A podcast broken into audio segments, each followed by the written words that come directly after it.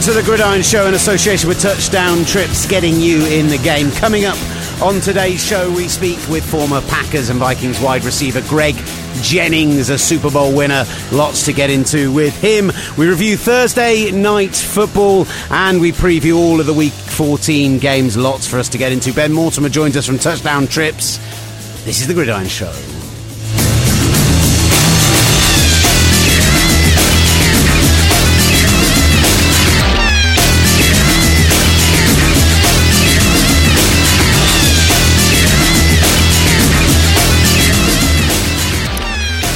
Welcome to the Gridiron Show in association with Touchdown Trips, getting you in the game. Thank you to everyone that listened to yesterday's show, to Tyrese Johnson Fisher, who was fascinating. Lots to get into with him. To NFL UK for setting that up, uh, and uh, yeah, keep getting in touch with us at Gridiron. We'd love your thoughts on the on the conversation we were having about the possibility of a, a lockout of the next CBA, what Roger Goodell's contract means, the, the kind of situation going on in the NFL with the ownership, the fines, the suspensions. Uh, love hearing from you at Gridiron on Twitter. I'm at Will Gav, and he is at Olly Hunter. I'm indeed.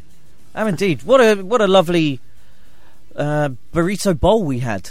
Lunch yesterday after after I would say a, a pretty tetchy tetchy start and end to the show. We've decided it's just because I'm hangry all the time. I think it is. I think it is. I'm hoping it is. Oh, I, I am I am hangry right now. Not angry. I'm just hungry. Is that Like- because we haven't gone for the? For don't don't start. Okay, I. It confuses me. The space time continuum will be a mess. I can't I can't handle it. Um, how was Greg Jennings? uh, I don't know yet because it hasn't happened yet. Ah! You're meant to then go. He's delightful. Well, we'll hear if he's delightful in a moment. In fact, shall we start off by hearing the thoughts on Thursday night football, and then from Greg Jennings, and then we'll come back and preview the weekend's games. Yeah, Let's not mess about. Let's get this done. get into it. All right, well, here is the Thursday Night Football review, except it's going to be kind of a bit of a double down because since we recorded the initial part of this podcast on Thursday lunchtime, the Cleveland Browns have fired and hired a new GM, John Dorsey, now in the building. So um, I'm going to get to John Dorsey in a little while as well. But let's start off with Thursday Night Football. And what a game we got. Deion Jones, man does Dan Quinn owe that guy not just a beer, he owes him a whole bar. He made a leaping interception in the end zone with a minute 25 remaining, and the Falcons held on for a crucial 20 to 17 victory over the Saints, setting up a three way race for the NFC title. I've got some notes on this game, but just think about this going forward. We've got two teams with eight wins, we've got a team on nine wins. If the Saints beat the Bucs, let, let's just uh, imagine that everyone beats who they're expected to beat. So if the Saints beat the Jets, and the Bucs. They're 11 wins. They should be in, regardless of what happens in that replay with the Falcons. The Panthers beat the Bucs and nobody else because they could lose to an Aaron Rodgers Packers. They could lose to the Vikings.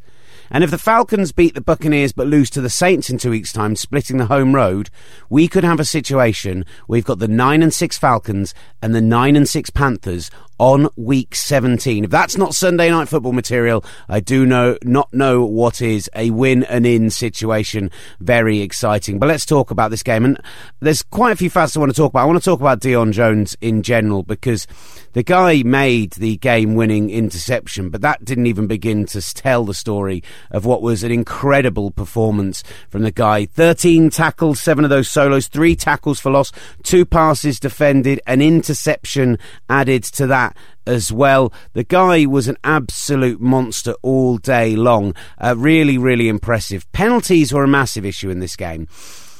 Matt Ryan threw three picks. The Saints should not be taking 17 points off three picks. And there's an, there was an amazing stat which Chris Collinsworth threw out. 11 picks this year versus seven last year on Matt Ryan. But only three this year have actually been his fault. Two of them coming in last night's game. There was one that was on Austin Hooper right at the start of the second half, which was in and out of his hands. And the Saints did manage to turn into a Michael Thomas touchdown. Michael Thomas, by the way, 10 receptions, 115 odd yards and a touchdown. He, I've been dropping his name left, right, and centre recently. He had another massive game.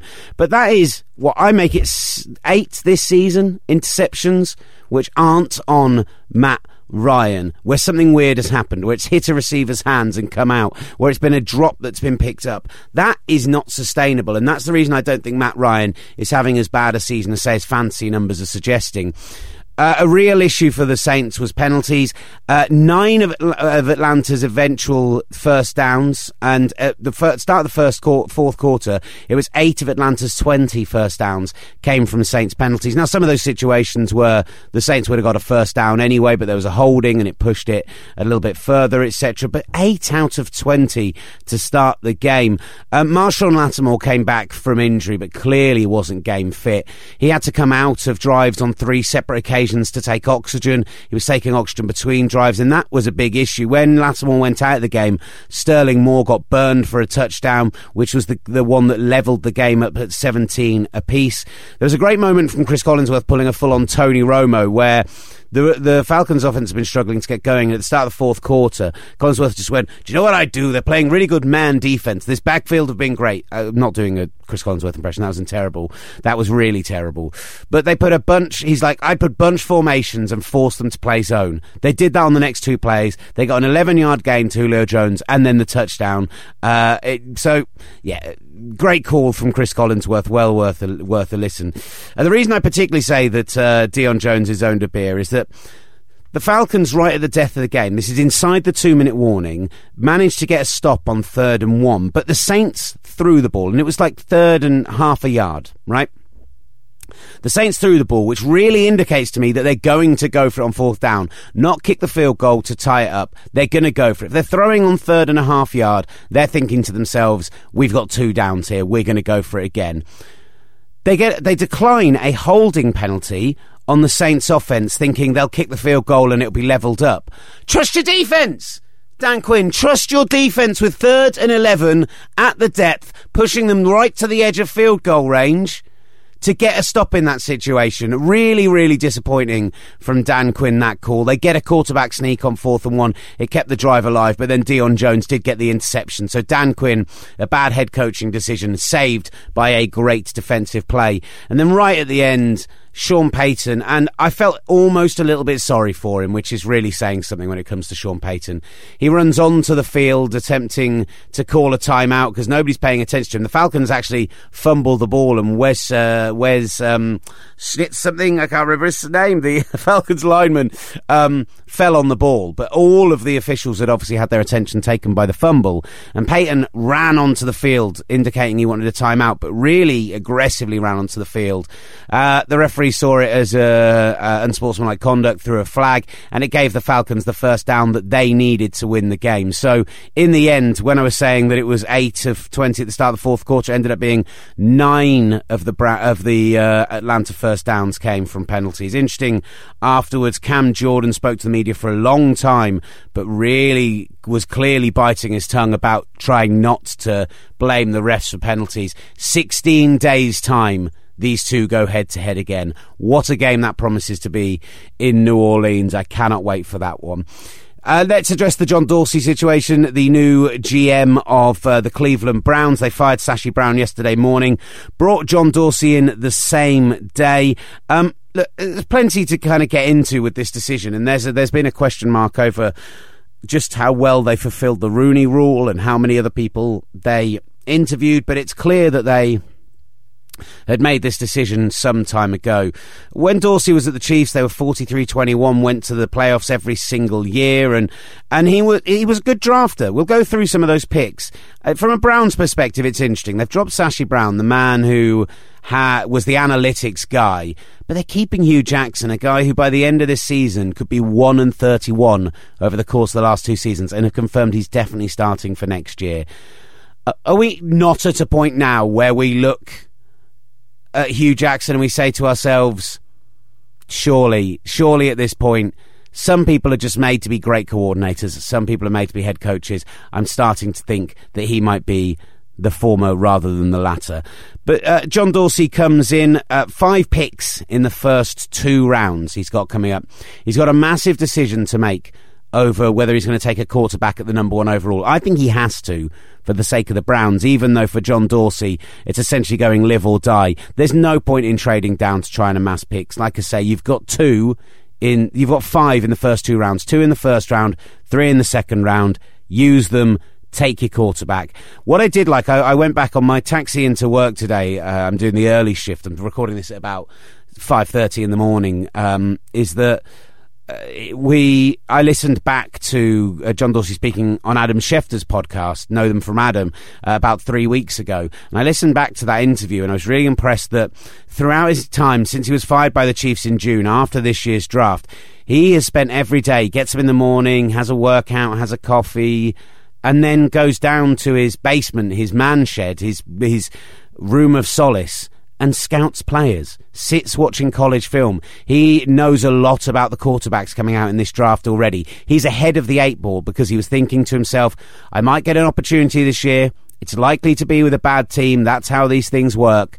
So I'm going to make sure I've put the work in before they bring me in through the door. That I found really impressive. And then you look at who he drafted the Chiefs. I always thought his firing by the Chiefs was harsh. Uh, yes, he missed on someone like Eric Fisher and the offensive line had problems, but late round picks on the likes of Tyreek Hill, taking Chris Jones two years ago, who's been, had a brilliant second year, Marcus Peters, uh, both Mitch Morse and Laurent Duvernay-Tardif have worked out on that line. Travis Kelce was a Glenn Dorsey pick. DJ Alexander, Pat Mahomes and Kareem Hunt this past year. Dee Ford. Over his four years in Kansas City, he drafted some good players and helped them build a good roster. I like the hire. I just think they should have hired him and a new head coach at the same time and gone for the rebuild. If they were going to clean house, clean house properly, but who am I to say? Maybe Hue Jackson will take this team to six and ten next year, and we'll be really impressed. Right, let's go to Greg Jennings. I spoke actually. Uh, the I was meant to go and see Greg Jennings at the NFL UK offices yesterday, but um, he ended up having issues with his flight. So I'm now speaking to him this morning on the phone. Uh, that interview up next, uh, and I, I might even get a John Dorsey question in with him. He was at Green Bay. He was at Green Bay for 20 odd years and he was at Green Bay, He won two Super Bowls there. Uh, he was director of scouting when Greg Jennings was, uh, was drafted. So I just wonder if he had any interactions with him. Maybe I'll ask about that when I speak to Greg Jennings. Here is the former Green Bay Packers Super Bowl winner and Minnesota Viking, Greg Jennings. Delighted to be joined on the show now. It, it might now be the football playing guest we've had on the most regularly. It seems like at least once a season over the last five years. We've sat down with him at the Super Bowl a few times, spoke with him as a Viking, spoke with him as a Dolphin as well. Uh, now retired, a Super Bowl winner with the Green Bay Packers. Greg Jennings joins us. Uh, morning to you, Greg. How's it going? It's going great. Uh, so, a lot of fans will have seen that you uh, were on the, the NFL coverage on BBC earlier this week. What's uh, what's this trip over to England in aid of? Uh, just you know, talking about uh, football and brand sponsors, new era appearance, and just really trying to uh, continue to expand our game and, and inform uh, fans of our game of American football and what we do and why it's so important even over here. I saw you did your first game in the booth this past weekend. We caught a bit of it on Red Zone as well. How did you enjoy that? I did. It was it was a, a very unique experience, um, a different sort of high, if you will, uh, versus playing. Uh, but definitely one an experience that I'll remember, uh, and hopefully I get a chance to do it again. But uh, it, it was unique calling a game in in the stadium that started my career uh, in the NFL, and it was very, very humbling and uh, a very appreciative moment for me. Something you'd like to, to keep doing going forwards, then? It is something that I'll potentially want to entertain. Um, I'm not certain of how frequent um, that will be, but um, I'll sit down and assess the situation and see. Uh, number one, after reviewing everything, um, how it looked, how it sounded, uh, ways I can get better, and then uh, we'll go from there. It's a bit like watching film back, going back, watching over what you did, what you what you didn't do, where where you can improve. It's uh, you know, it's no different really to playing. Yeah, it, it really is. There's a lot of similarities, and uh, um, I think the number one thing that I enjoyed most is is getting the opportunity to sit down with the players and the coaches and talk about their philosophies and um, strategies and just just their football get get within their football minds um, to be able to help you uh, call the game. But for me, yeah, it's going back and reviewing all the the sound and seeing like voice inflection and, and different things like that. Uh, it, it'll it'll be fun. Trust me, it's one of my doing radio. It's one of my least favourite things is going back and listening to myself. So uh, it's it's cringeworthy at first. I promise you that, but uh, you'll learn a lot. It's definitely worth doing. Um, of course, you were there for the win over the Bucs for the Packers, your former team. From what you saw from that offense, from that run game, are you are you confident that they can go into to Cleveland this weekend and, and get the win that they need to to give them that boost before Aaron comes back? You know, I'm I'm I'm hopeful. I don't know how confident I am, but uh, I am hopeful. When when you look at their offense and you see how um, challenged they are uh, when it comes to throwing the ball and passing their passing attack. If a team can make you one dimensional, it it makes it that much easier for you to be defeated. And and for me in this game in the passing league, um, they they rely heavily on the success of running the ball right now for them to win games. And um, pending what Cleveland can do up front, with their front seven to eliminate their, the Green Bay Packers running game, we'll we'll really have to see or get an opportunity to see what Brett Hundley can do. And he's been he although he's very smart um, and I root for him, we have yet to see the consistent play at that quarterback position that is needed. Um, and that we I, honestly I would have expected to kind of see and have wanted to see him grow and sustain some of that success and kind of stack some of those successes that he had, you know, in Pittsburgh a couple weeks ago. I mean, you were there for the the changeover from Brett Favre to Aaron Rodgers, and whilst this obviously isn't a changeover, you don't always get to have a backup quite as good as Aaron Rodgers to be able to step in and uh, when you do make the transition, whether it be for injury or for any other reason. But say they do get the win at Cleveland this weekend, you, you look at the rest of the run: Carolina, home to the Vikings, at the Lions. With uh, if if Rodgers does come back after this weekend and they do get the win, is there some feeling they can win out with three pretty tough games to go?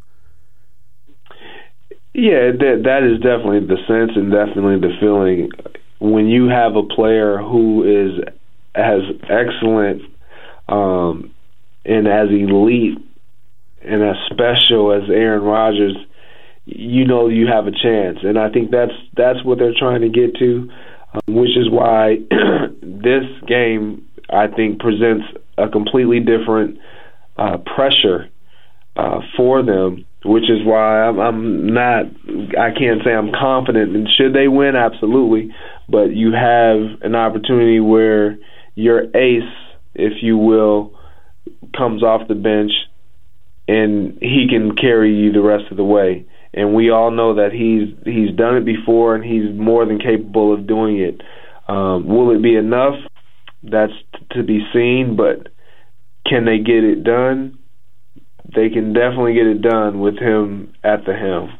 I'm intrigued, Greg. I read a story the other day about how, you know, as, as a Michigan guy, as a guy who'd lived up there in the cold north uh, all your life, Green Bay wasn't necessarily the landing spot you wanted in the draft.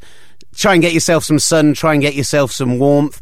Uh, and yet you've ended up at the end of your career back in Minneapolis, back in Minnesota, where the Vikings are looking so impressive at the moment. Firstly, why have you stayed up in the cold? But but also, I heard you talk about Case Keenum on the BBC show the other day. Could anyone have predicted what this offense could do this year with Case Keenum at the helm? Well, first to answer your first question, I, I stayed in the cold. Uh, uh you know, our kids were in school; they were of age to where we didn't really want to move them, um, and we thought, you know what, the best thing is to stick with the the schools that they're in, and and it just so happened to be there in Minnesota. Um, moving on to the case Keenum, you know, I, I don't think anyone anyone could have predicted it. I don't even believe that he would have predicted it. Um, but I, I do know one thing. I, I know he's a competitor, and that those guys in that locker room really believe in him. Um, and when you have the support of the guys in your locker room and the confidence and the belief of the guys around you, it pulls everything that you sometimes didn't know that you had in you out of you. And I think that's what we're seeing. I mean, even with the level of play of their offensive line, they've allowed him to stand there and stand back there and and and make plays for them and make the throws that are necessary for them to continue to have success. And I think he knows that he's protected by one of the best, if not the best, defense in the NFL. So it's a matter of just keeping the ball away from your opponent, not giving them more opportunities, and, and putting the ball in the end zone from time to time. I'd love to pick. your defense isn't going to give up too much. Yeah, indeed. I'd love to pick your brains on one player in particular from that team as a, a guy who's one of the, the best wide receivers in the league over the last decade. The development of Adam Thielen as a, as a weapon in that offense, now ascending to a level where he could easily make all pro this year, definitely got to be a pro bowler. Uh, what an amazing transition that guy's had over the last four years. Yeah, without question, Adam Thielen has been such a bright spot. He's always been a, a really hard-working young man. Um, from the moment he entered into this league, his work ethic always stood out, and I think he.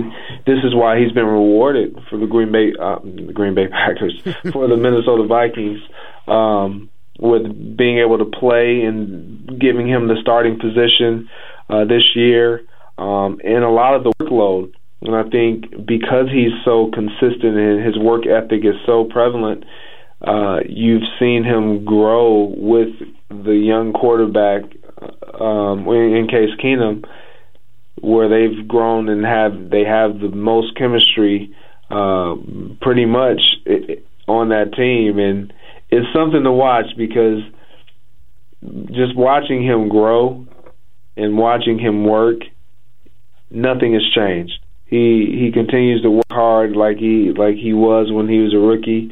Um, he catches everything you throw in his direction, um, and he's just he's a great he's a great guy to be around. Love to hear that. Um, I just want to ask you about a couple of the wider issues before we finish off in, in the NFL at the moment, because it's been one of those weeks where we love to focus on the quality of the football. A great Thursday night game last night. I don't know if you stayed up till one in the morning to watch that one, but uh, uh, it's been a week where it's kind of been a little bit. Um, we've had that go to the background in favour of some other issues. We've had the the suspensions of the likes of Rob Gronkowski and Juju Smith Schuster, and I don't know if you saw Mike Mitchell's comments, the the Pittsburgh safety, but uh, about the way that contact is being addressed in the league at the moment. I mean, from what you saw as a wide receiver who had to get downfield and had to block from, say, something like Juju Smith Schuster or something like the hit from George Iloka. Uh, is there an issue with the way that we, we address contact, the way we look at slow motion replays, and and don't kind of take the speed of the game into account? Um, I think that that's a case to be had. You know, when you look at it from from a receiver's perspective, um, I even believe that.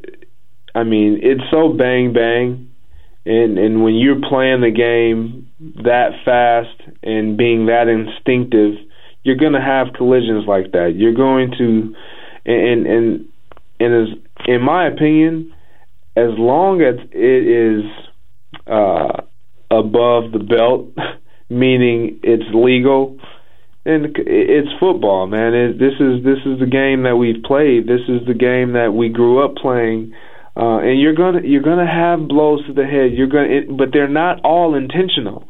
Like that's the thing, and I, I don't think I, I honestly don't think 95 95 percent of it is intentional. Now you get the you get a couple instances where you get some that may have a track record and you kind of question, so you throw it on. Yeah, that was intentional, but 95 percent of the time, guys are just trying to get the guy down to the ground and trying to just make a play. And no one's thinking, um, is, is he a uh, a defenseless receiver or runner or no one's thinking about that. It's just a matter of if, if who has the ball and how quickly can you get them to the ground. And I think even the the bang bang catch and hit uh, in the in the Pittsburgh Bengals game, it, it it's a clean hit. I mean, I mean, did he did he did he make contact with his head? Absolutely, but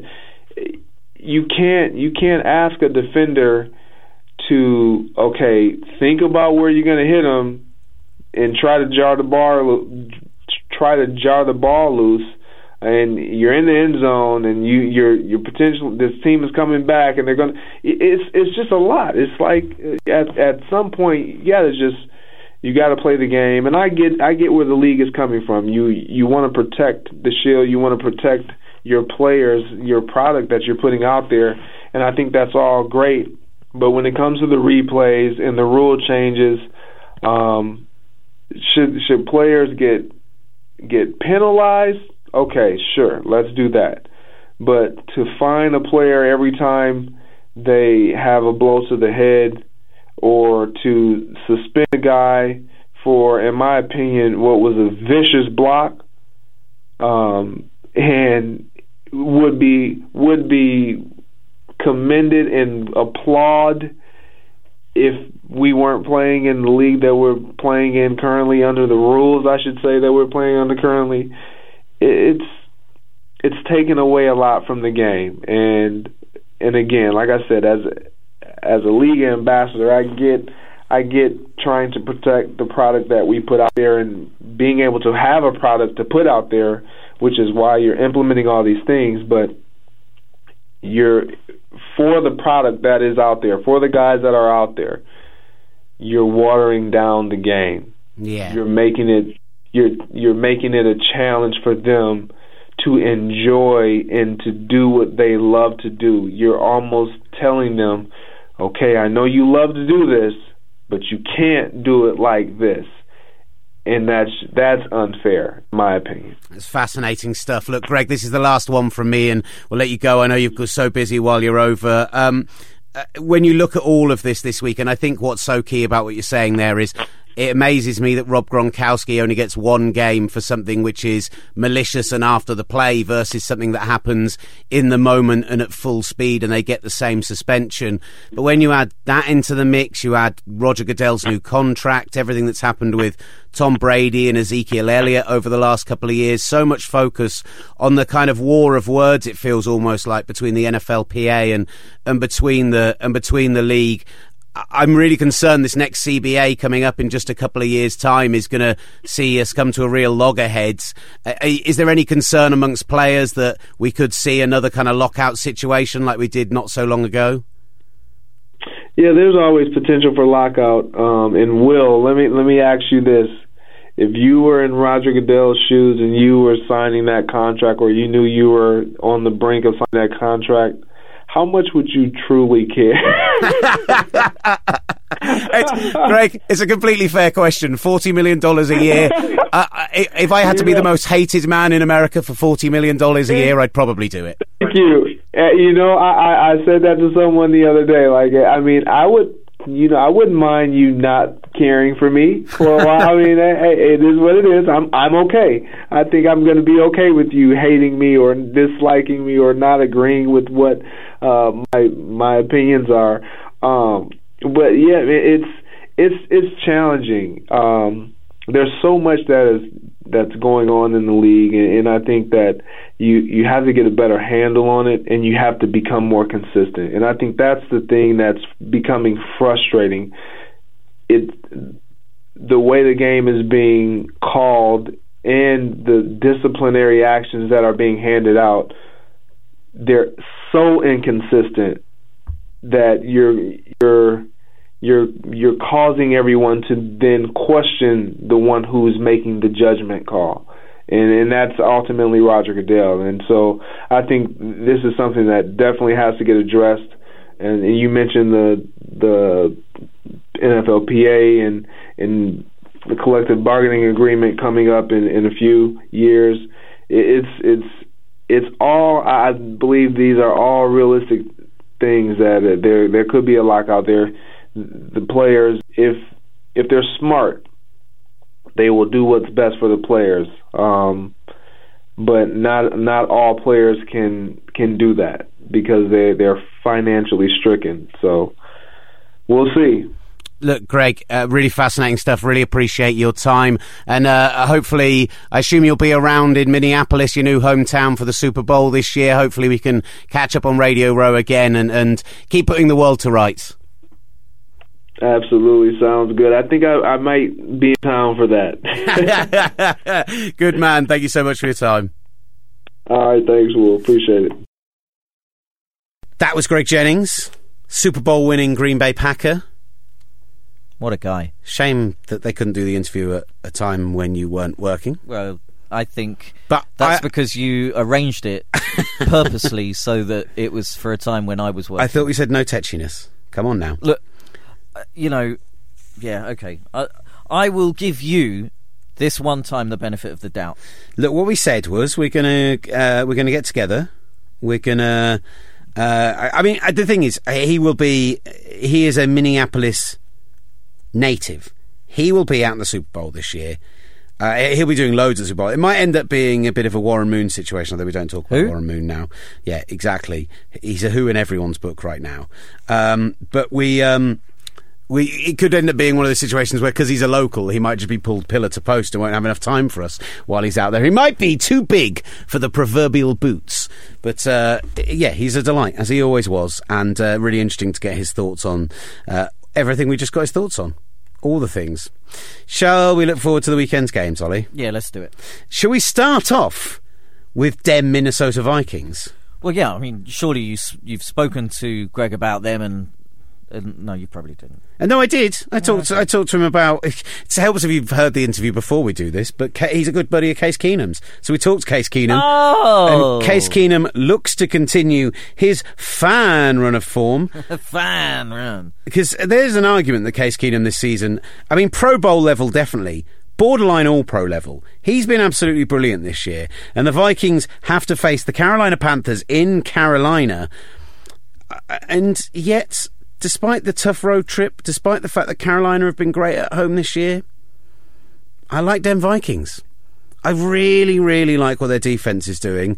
Um, they're allowing so few rushing yards to quarterbacks. They're allowing so few passing yards to quarterbacks. Cam Newton has struggled through the air all season. And uh, yeah, I, I just think that Vikings defense is so.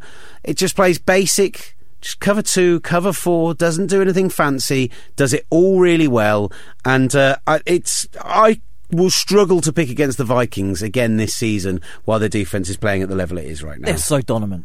Dominant? Dominant, aren't they? I like Donovan. They're so dominant, and It's like a minced Donna. yeah, isn't it? Yeah, dominant. Yeah, okay. Um, uh, just the way that they they're swarming, led by Harrison Smith, who again is the best safety in the in the league. I would say so. I think he's so good, and everybody is playing almost to that level as well. I love what the Vikings do on defense, and then on offense, you've got Adam Thielen just playing incredibly lights out football. I think James Bradberry, who spoke to it the, the, when we went to watch um, when we went to watch the Panthers blow out the Miami Dolphins, I think him and the rest of that cornerback and uh, defensive backfield corps will have a real struggle against Thielen and or Diggs because if it's not Thielen, Diggs turns up. Sometimes both of them turn up, and they are looking great. Earl Thomas number one, Harrison Smith number two, Kam Chancellor number three, Yeah, I love that. and I love then that. there- it- there's some good Then safeties in the league. at the Dires, moment, though. yeah, ha ha's great. I love a ha ha. um, whisper it. I think the Vikings might win out, which is bad news for you. I think the Vikings might win out. No, that's good news for me. No, I thought you were playing the Vikings on Christmas Eve. Oh no, that's bad news for me. I forgot that we're playing them. Though I don't think they'll win out. I think we'll beat the Vikings, with Aaron but I think they'll go four and one, I'm saying there's a chance. three but, and four, three and one over the last um, four games. If they go three and one over the last four games, the Eagles going to lose again? Could lose against the Rams. I'm just, yeah, I, am just the idea that Minnesota might not only be the first team to ever play a home Super Bowl, but they could have done it by winning at home the two previous weeks. I mean, th- that place will be a fortress by the time they get to the Super Bowl. It would be awesome to be in Minneapolis when there is a Vikings team there uh, playing in the Super Bowl. That'd be amazing. Well, yeah, for you maybe. Why not for you? Come on. I'm Be a a good Bay guy. Packer fan. Be a good guy. Not well, Am I a good guy? You know I'm not. Look, the there are a lot of women out there who know I'm not. oh, so, buddy, don't say that. you know, uh, I don't want them to get to the Super Bowl. Why would I want that? Yeah, but if it's going to be in Minneapolis, are you not saying that you're going to be in any way like wrapped up in the in the excitement of it? Of I- course, I'll get wrapped up in the excitement of it. You've met me, you know me. I go way overboard with all of these things. I'll end up buying a jersey more like, and end up my favourite colour's purple, and all of that. That's what will happen. I know it will happen. I hate myself for it. You're going to be wearing your Adam Thielen jersey to the game. Yeah, I will. Oh, You'll have your Latavius Murray jersey. you know that's never going to happen. I, I, no matter how much I like the Vikings this year, I will never Do you buy know a Latavius. Murray jersey. I'd probably get a Smith jersey if you had to force me to get and buy another person's jersey. It would be Harrison Smith. I, I, specifically a Vikings jersey. If I had to force you to get any other jersey in the league that wasn't a Packers jersey, you know it'd be a C-Mac jersey. Oh, it might be Antonio Brown. Oh, interesting. But I still think it'd be a C-Mac jersey. It might be because of number twenty-two. Harrison Smith also plays in twenty-two. You love a 22, don't you? I, I still think it's a an article that could be had in could, Gridiron. could be had. Um, it was right. shot down by Matt Sherry out of order. Uh, uh, yeah, I mean, it wasn't shot down by him. I think the idea when you were going to suggest like the top five 22s was one thing. It's when you started getting kind of really big on it. Twenty-two Uh, at twenty-two. Yeah, I, What's wrong with that? I think it's a terrible idea. Why is that a terrible idea? There's some really they're- interesting players that play in twenty-two. there aren't 24 good, tw- 22 good 22s. I they- bet you there are. I bet you there are. Right, why don't you spend the rest of the podcast researching all the 22s in the league while I spend the rest of the podcast talking about actual football? Fine, I Is that will. all right? Yeah, Uh, right. There's a few other uh, six o'clock here. It's a weird one this week because there's a, a there's a nearly direct split between six o'clock games and uh, and late games. Um, and also, we're going to be speaking to Ben Mortimer in a little while, and we'll preview Sunday night football with him. So I'm going to jump right right ahead and say, do the New England Patriots have any chance of losing in Miami to the Dolphins with no Rob Gronkowski? No. There we go. Let's talk about the rest of the six o'clock games. uh, the Browns aim to snap their winless streak at the First Energy Stadium in Cleveland, Ohio, as they take on the Brett Hundley led Green Bay Packers. Hundley now uh, uh, basically completing uh, around about 55%, five touchdowns, eight interceptions. It's not really going his way.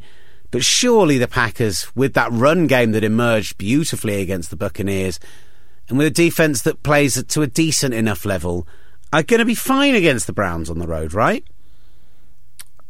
I generally am a pessimist when it comes to the Green Bay Packers, especially since Aaron Rodgers has gone down with injury. However, Could going up, back next week. He's coming be back next week. Next week. Ju- we just need to week. get through this one game. week. Brett Hundley, they've limited even further the amount that he throws the ball. It was only 84 yards uh, through the air last week, which is is shocking. which is abysmal. But when you have a bona fide two-headed monster in Aaron Jones and Jamaal Williams, who Aaron Jones before he went out was looking great. He obviously uh, ha- uh, won the game with that uh, overtime winning rush of 20 yards or so. His only run run of the game, and only because Jamaal Williams was tired. Then Jamaal Williams is the is, uh, has been brilliant over the last four or five weeks. I think the running game is where Green Bay will win it. There you go. The defense is playing pretty well as well, but it is all about that running game. They need to shut down Josh Gordon, who you, I think, thinks will have a big game. I think he'll have a big game. I, I think he was brilliant last week. Um, there was there was some uh, game speed issues. There was one point where there was a broken play where Josh Gordon uh, had a, a deep route. He went about 30, 35 yards downfield, and on the next play got basically started to jog back towards the huddle and got signalled off the field and replaced for the next play because they knew that having run 30 35 yards he needed a little breather It was gassed. so he's not. He was gassed exactly. So he's not at game speed yet. But um, for the the guy is has Hall of Fame level talent. I know that sounds ridiculous for someone who's only had one great season in the NFL and has only played four games now in the past three years. But pure talent basis. There's nothing that says to me that Josh Gordon couldn't be a pure number one receiver in this league and up there in the conversation of the top two, three league receivers in the NFL. He just needs to get his head on straight, get fit, perform on a regular basis. So I would just be concerned that maybe. And the problem is, DeShone Kizer doesn't help him because he horrendously overthrows people left, right, and centre. His accuracy is dreadful. In fact, this might be the least accurate quarterback matchup in recent NFL history. It's going to be ugly. There's lots of ugly throws in this game. Yeah, I'd agree. Uh, but I'm going to take the Packers. Yes, and that was the right thing to do. Uh, what about the Oakland Raiders against the Kansas City Chiefs? No Marcus Peters, we discussed yesterday.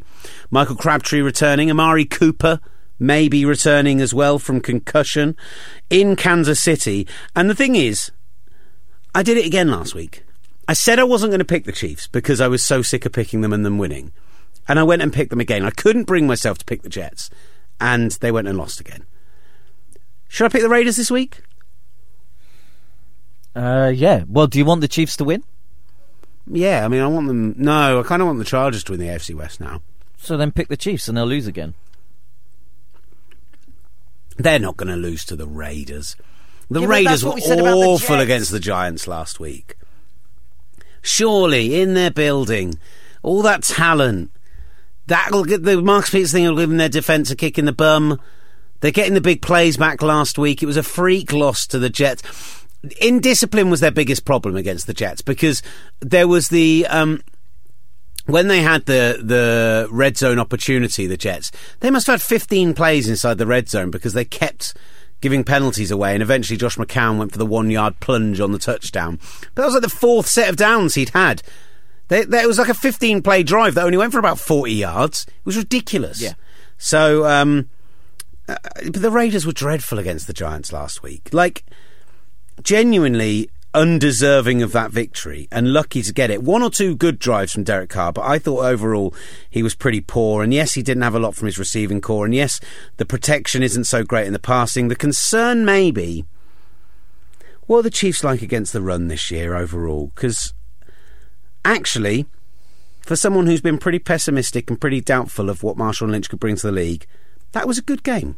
Marshawn Lynch has been playing really well the last four or five, maybe six weeks. Well, I don't know if I'm ready to say that. I'm telling you, you check the stats. He's been playing. He's been running really well. You check him. I'm not going to check him. I'm checking other stats right now. Well, look, Marshawn Lynch has been playing really well. I'm not sure what the the run defense. I've got a feeling it's okay. The run defense from the Chiefs. Uh, so look, going into Arrowhead, they have to win. They have to win this. I think the offense is looking great. Uh, now that uh, Andy Reid has given up the play calling, uh, Alex Smith had a great game last week. They need to still get some more out of Kareem Hunt, but it's that defense that I worry about. They still have um, uh, not Lamar Hughes, Justin Houston, but he didn't make any tackles last week, which is weird.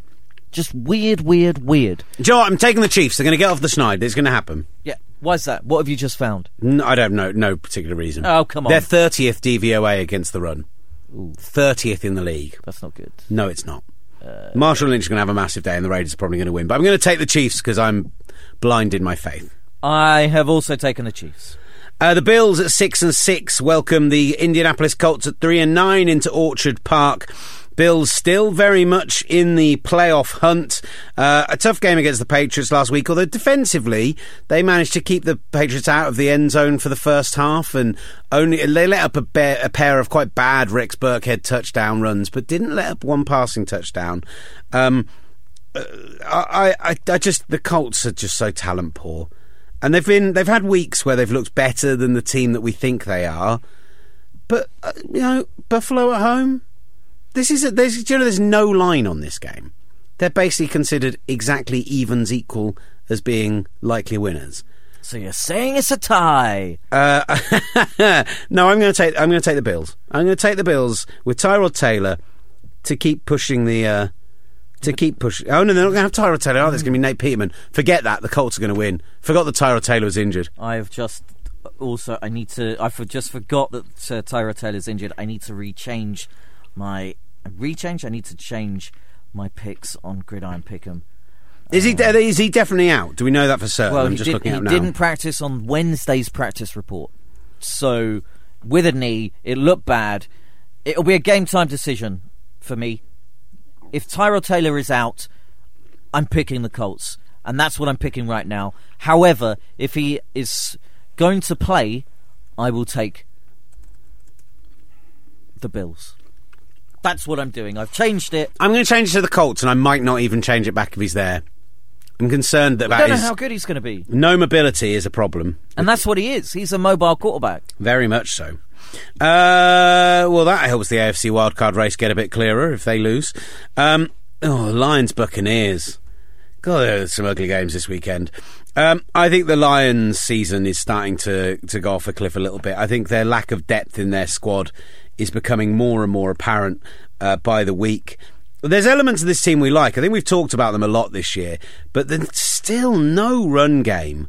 Um, and they basically have to win out at this point, much like you find selves, if they're going to have any chance whatsoever. Yeah. Got absolutely drubbed by Baltimore last week, and we're going to we speak to we're going to speak to Ben in a bit, but we'll talk about how the Baltimore passing game took a took an uptick this past week. If you're giving up passing yards to Joe Flacco right now, I'm not into you. I'm not into you at all. But then I don't really like the Buccaneers either. Uh, look, look, Jameis Winston was coming back, and it was his first game back off of a, a, quite a long, lengthy injury layoff, and he still managed to put some yards up against Green Bay. I don't really like what they've got going on on the ground.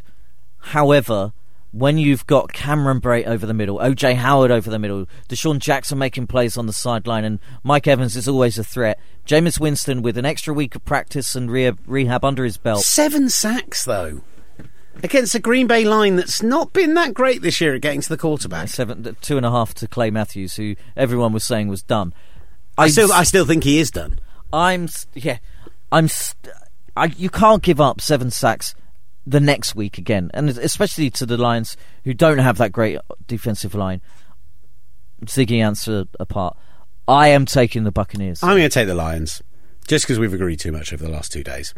Uh, the banged up Houston Texans hosting Garoppolo. That's what they're calling them now. They're not called the 49ers. This, this headline says banged up Texans host Garoppolo, comma, 49ers. Might as well put 49ers in brackets. Um, Are you saying now Garoppolo is bigger? So if it was a movie, he would have a bigger name at the top than the actual movie title. Uh, based on the performances this season, yes. Um, look, the, the it was a really impressive performance last week um, in the win over uh, Chicago.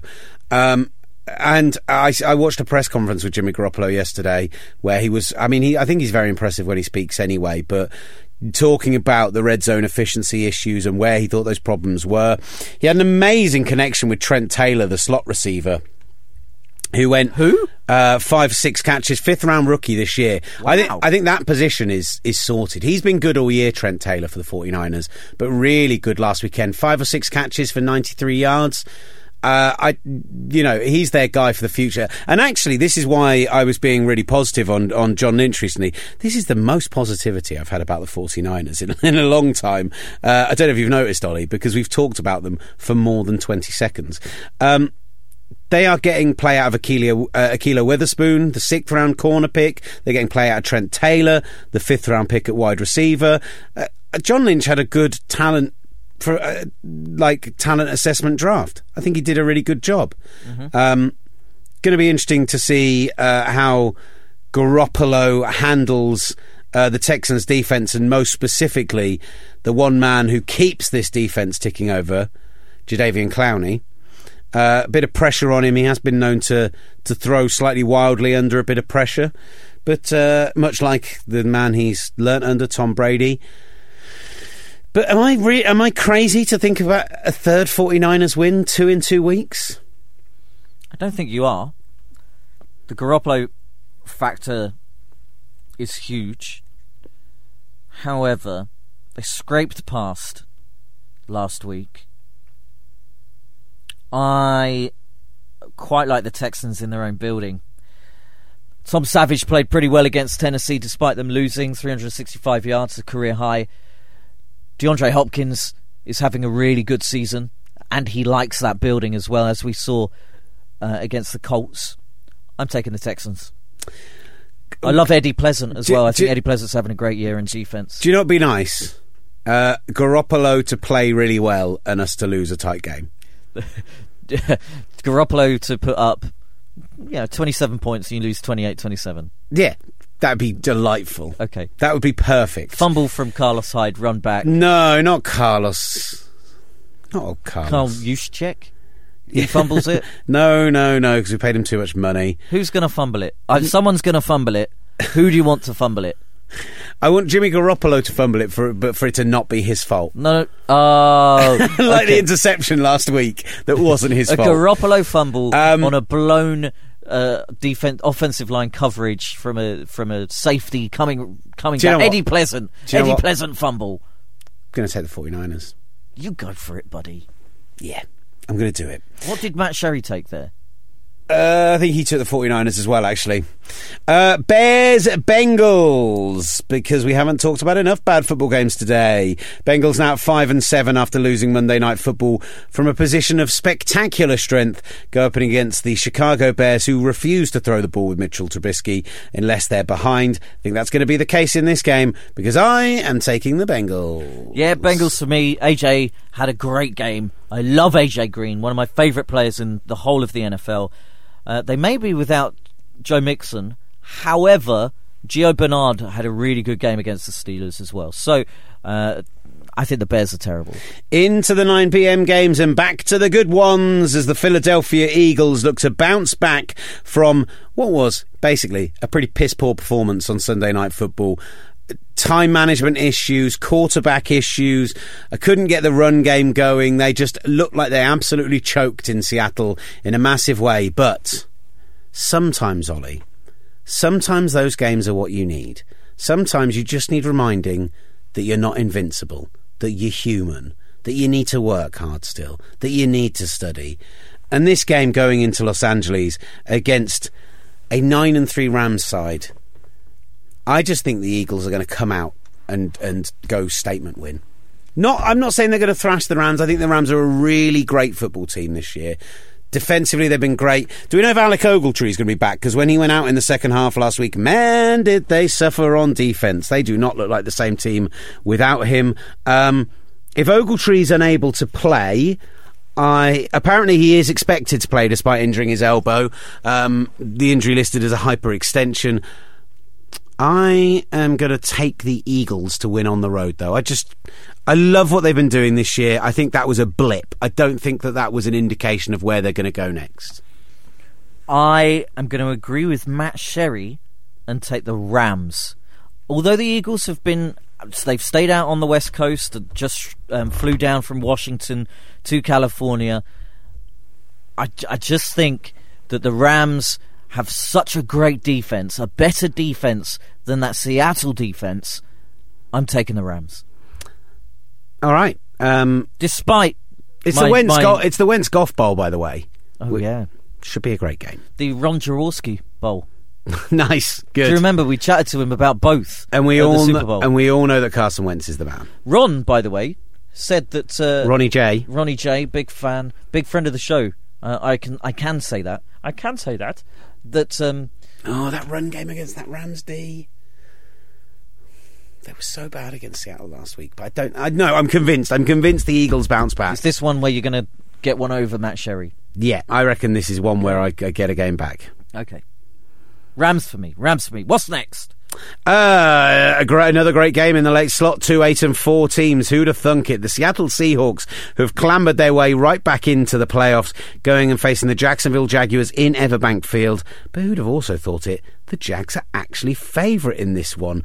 Uh, Russell Wilson was unbelievable against the Eagles last weekend, and Carson Wentz had that one throw. And by the way, this is that one throw which has been rated for me, nowhere near as highly as it deserves to be. Because not only did he find Nelson Agholor downfield in a situation where he really had no right to, but he was both feet off the ground, being hit whilst he threw it, no base, and yet he got enough power to throw it 50 plus yards in the air. What a guy. And I'll tell you how good it is. Byron Maxwell, the cornerback, didn't think it was going to go anywhere near that far. That's why it overthrew him and landed about five yards behind him in Agholor's hands. It was a great throw. It was a great throw. But Russell Wilson really is putting this team on his back. It's insane how much their offense goes through him, as we say, week in, week out. is this the week where Russell Wilson's potential MVP surge comes down to earth against that much vaunted Jags defense? It is the week. Oh. The Jags struggle to put week to week performances together, but with the playoffs in sight and the fact that they need to keep pace with the Titans, I think the Jags will have enough this week. That defensive line is insane. Insane. And it's better than in, than anything that the Philadelphia Eagles have. They And- lead the NFL in total defense, scoring defense, and passing defense. I'm te- the the when we talk about the line, then we can talk about the the um, the, the secondary as well. I love everything about that. I love it. So 10 I'm, touchdowns to 16 picks against them. Yep. A passer rating of 65.6. Wilson, Wilson enters this one with 96.9. Jalen Ramsey's incredible. Calais Campbell and Yannick Ngakoue have combined for 22 and a half sacks already. Campbell setting the franchise single season record with four games still left to play. The front four is genuinely phenomenal. The the backs are good. The linebackers have speed. This is the Seattle defense of four years ago. That's how good this defense is. Whereas Seattle, whilst they had a great performance against the Eagles last week, I'm still convinced they have some weakness at corner. They have some weakness in the pass rush. They stop the run brilliantly, and that's going to be the concern. Can Blake Bortles, after a great performance against the Colts last mm-hmm. week, actually do that against a good defense? Seattle is no longer a great defense, but it's still a good defense. And that's my concern. I'm going to take the Jags based on the fact that they're going to stop the, the Seahawks. But they're going to need Leonard Fournette to have a massive game. And it's been a few weeks till he's, since he's really put that offense on his shoulders like he has done in some weeks. yeah, I agree with you there. Um, just just so people at home can uh, keep in touch, Matt Sherry has gone for the Seahawks. So I'm taking Jags. I like the Jags defense against this offensive line.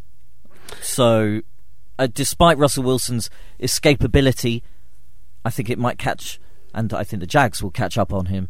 Jags win for me. I also have liked the way that the Cardinals have played in recent weeks, and I think that the Titans might have a real problem going into the University of Phoenix Stadium this weekend. I just the, the Cardinals have played well at home. They've played decent defensive football. They beat the Jags obviously uh, last week. They they they- the Titans just have kind of pootered along. I know that they they lost to the Rams, but there was a, it's a good Rams team on the road. It's a tough game, and they've had a really tough slate of games recently. The Seahawks, the Texans, but they've looked good at times in all of them. Um, and yet the Titans just they've had a, they had a couple of good wins earlier in the season, but just recently. I got a little bit of doubt about the Titans. Marcus Mariota hasn't lived up to what he's expected to. They keep giving the ball to DeMarco Murray despite everything that I beg for them to not do. They've got Kevin Byard, a safety who's playing at the very top level of the NFL this season, but the corners who haven't been brilliant. I, I'm I'm a big big fan of of maybe a bit of an upset in this game. I have. I don't think it's going to happen. I think the Cardinals aren't good enough. There's not enough talent there. Um, I, I really like Kevin Byard in the in the Titans backfield in the Titans secondary. I think he'll shut down anything that the the the Cardinals have to offer. Um, Adrian Peterson may not be back, so they're going to have to run with um, Kerwynn Williams, who had an okay game last week, but he's not Peterson and he's nowhere near David Johnson. I think the Titans, with both Derrick Henry and DeMarco Murray, their wide receiving corps is great. Delanie Walker, Marcus Mariota. I'm taking the Titans. The Chargers have Well, won. well, Sherry's gone for the Cardinals. oh, maybe I'll change it. Maybe I'll go for the Titans. Join me. Choose.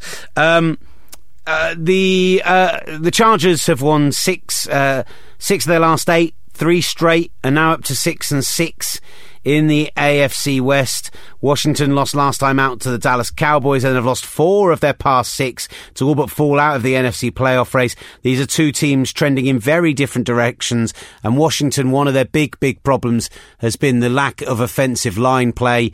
Um, so many injuries they've suffered there. They had their third choice right guard in at one point last week or the week before. Um, it's very difficult to look past the Chargers pass rush as Washington head to LA. Uh, it's I, it's got to be the Chargers for us this weekend. I think it's got to be the Chargers, Ollie. It's got to be the Chargers. Hundred percent, buddy. Let's whoa, move. whoa, whoa. I, there, there was the big tease from last uh, from yesterday's show. Was there? The Kitwatch tease. Oh, right. The Chargers put out a tweet saying, Ah, I saw this. "We know that you loved the royal blue. I think they called Navy, it the navy called it. blue. We know you love the navy blue so much. We'll be playing it in this, or we'll be playing in it on this Sunday. Hashtag Amazing. Kitwatch.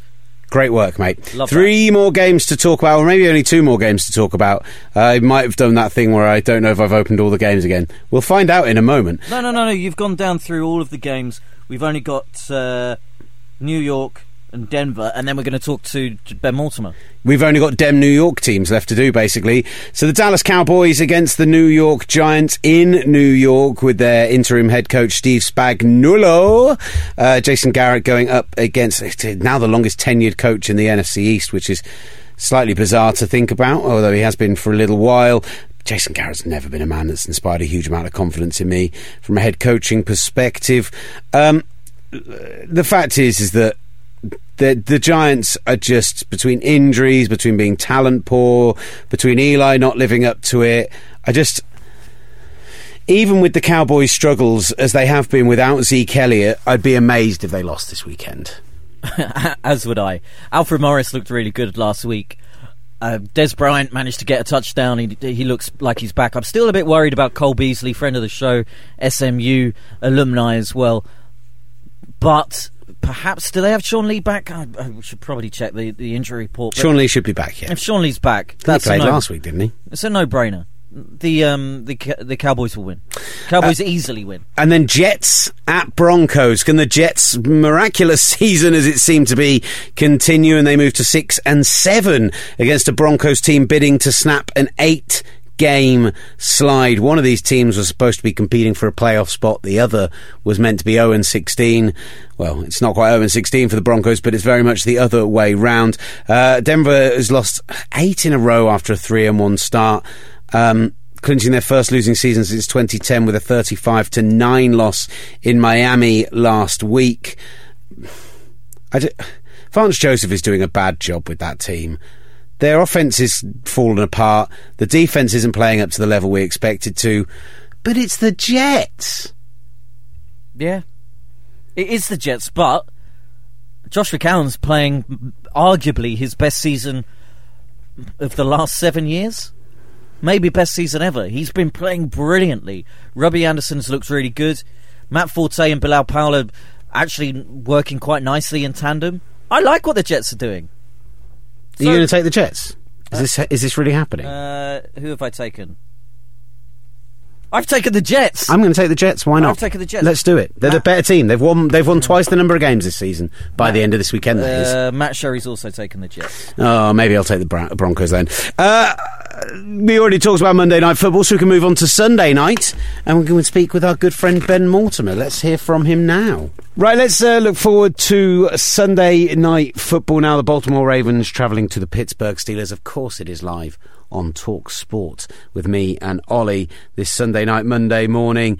And I know a pensive Ravens fan who uh, also has some other things to chat about is Mr. Ben Mortimer from Touchdown Trips. How are you doing, buddy?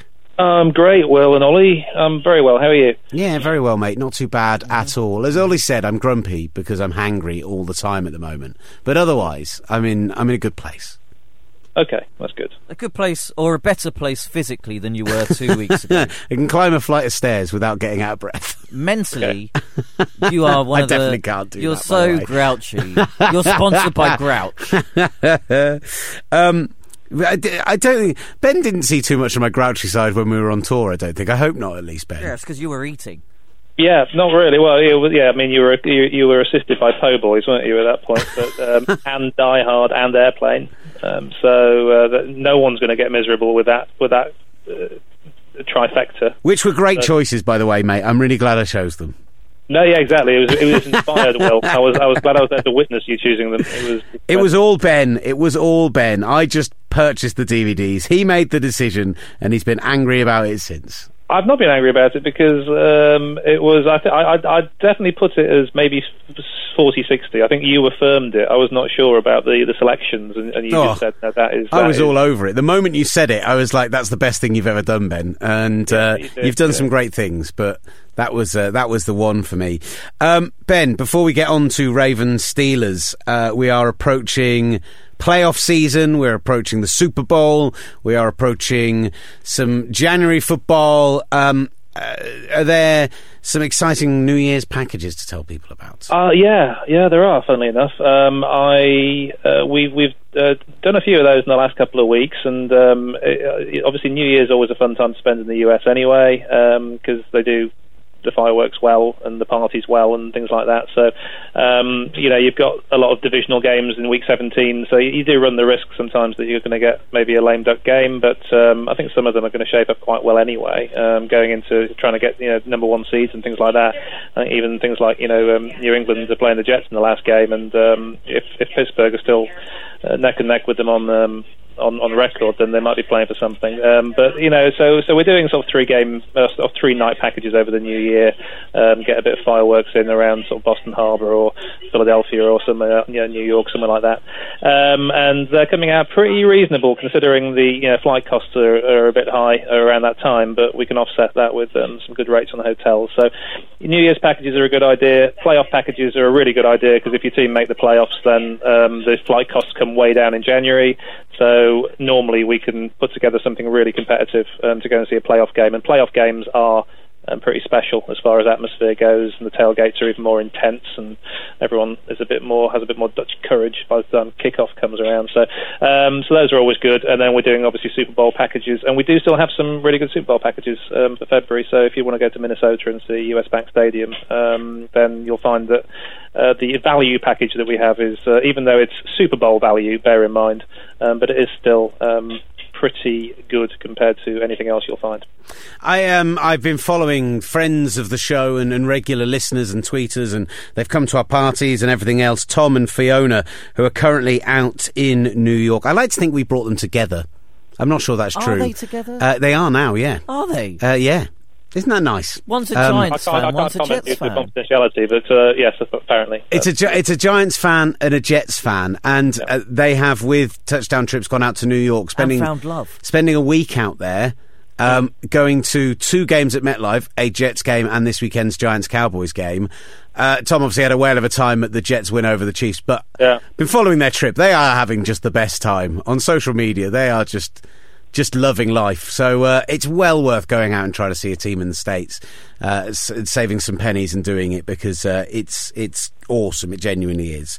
It's it, it is it is it is heartwarming that you get you know, opposing fans coming together in the name of love, and also um, uh, Tom, obviously, as you said, has been a, a long-term listener of, of this show, and uh, he's been um, extremely enthusiastic about um, you know keeping in touch with us, and I'm just really glad we could put that together because we actually got him you know, really quite nice lower-level seats for that game, and uh, um, it probably was the best Jets game of the season, and they got the win. So, uh, and also the tailgate was, was really good as well. They got they did tailgate Joe, and, and, and they do a good barbecue as you've experienced. So, um, it was really good to see. Uh, Actually, we had a lot of really sort of. Um, Heartwarming photos coming through on our Twitter feed in the last Oh. month about people sort of you know in the stands and, and it's all good. It's all good. It's really nice. Fe- to see. feeling feeling good about your decision to uh, to go into specifically American sports and stuff. Yes, because that's exactly what I wanted people to experience when we started. So to actually you know, do all the work to start the year and get the trips lined up, and then actually see people enjoy them is um, rewarding. So it's it's good to see. Brilliant. Um, shall we talk about this Sunday night football game? Because you're going to Ravens Colts yourself in a Yeah. few weeks' time. Is that are the Ravens still going to be relevant at that point? Although all, the Ravens are always relevant in some some way, but uh, yeah, they'll be. Uh, I think I think you know the, it it helps that the AFC is so uh, so weak this year as far as um, you know uh, playoff viability. So uh, I, I, you know it's. Uh, I wouldn't expect them necessarily to win uh, on Sunday night in, in Pittsburgh, but I think they have a they have a chance. I think that they've um, uh, that they've strung together a few good performances where you know, they they do actually match up pretty well, and obviously with Juju being out this week, and um, hopefully Shazier gets better very soon. But um, uh, there's no doubt that does help, as he was a major thorn in our side in uh, in Baltimore. So uh, I think they have a chance on Sunday anyway. Um, but beyond that, you know, obviously they've got the um, the Browns, the Colts, and the Bengals at home to finish the season, who by that time probably won't be playing for anything. So um, yeah, I think they'll. Um, uh, they've got a very, very good shot of getting in as a wild card, and um, if the defense continues to play um, to the level um, that they have been, and, and provided that uh, Marlon Humphrey can step up and, and play competently at, at second cornerback, then um, you know they should be a, a viable threat in January. Um, I think the, the, the biggest move uh, forward as far as progress was the fact that you know the passing offense uh, managed to actually get going uh, on Sunday. Ish. And but I mean, it's all about the, obviously with with Joe, it's about the protection. Um, and he actually barely got touched um, on on Sunday, and it was against the Lions, but um, it, it, still was um, a, a, very uh, December January ish performance from Flacco, um, as we've seen in the past, and uh, so that did give me a bit of hope. It's the hope that killed you, buddy.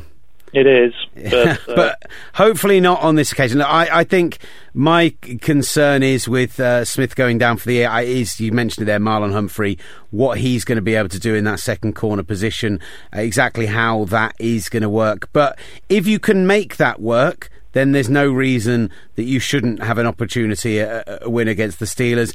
It's the in Pittsburgh thing that also concerns me because they are a different team at home. I know they've had a couple of uh, less than top results there recently, but they've managed to scrape wins in those situations. And uh, yeah, uh, it's definitely the toughest game left on your schedule. I'm sure if you win out after that, you'll still be very much in with a shot at the AFC uh, wild card race because of the uh, dumpster fire that is the AFC this season. But uh, yeah, I, I think this could be one of those games that feels like if you're competitive but lose, it's not the end of the world.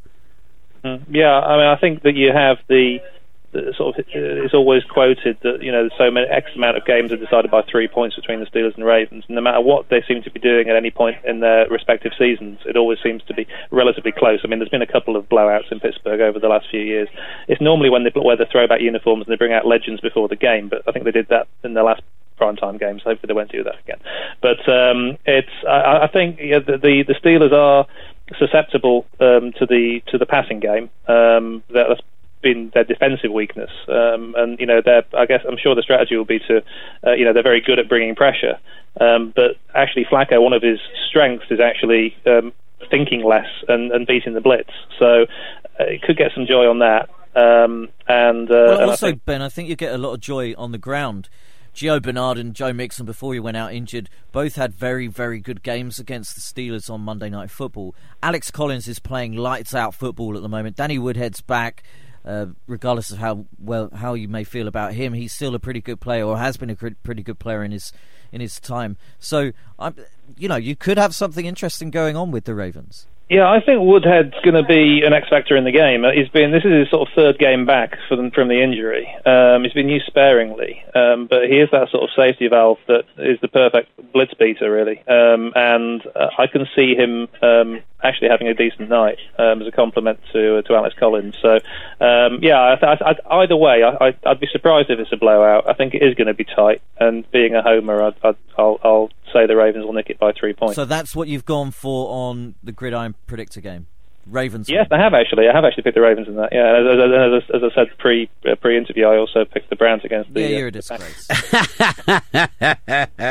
uh, look, top stuff, Ben, as always. Um, and uh, uh if there is anything uh, else that Ben can do for you, they know the places to find. But just tell them, Ben, where do they go? They go to touchdowntrips.com, or you go on social media to Facebook slash touchdowntrips, or Twitter slash touchdown trips or Instagram slash touchdown trips. Ben, you're a hero. Thank you for your time. Thanks, guys. Nice talking to you. Thanks, what man. a guy. Uh, I think that kind of rounds us off for the show, Olly, uh, and for the weekend. We'll be back at the start of next week uh, with a review of the weekend. So, as always, any final thoughts? Yeah, do you want to invite me to your Mexican lunch that you didn't go to yesterday? Uh, maybe. Let's we'll, we'll see. Let's let's discuss that off air rather than on air because I feel like the tension's brewing a little too much. Well, yeah. People like it when we get on, when we love each other. Um, well, we got on, we agreed on everything on the last podcast, but apart from the fact that you're trying to f- you know, frees me out of your life again. Desperately so. I don't know why Uh, you're doing being like this. I so, really don't. everyone, thank you very much for listening. Uh, uh, in association with Touchdown Trips, and Ben told you where to go. But if you do want to uh, find out more information, do go and visit and get in contact with Ben. He's always happy to help. Otherwise, thank you very much for listening. This has been the Gridiron Show.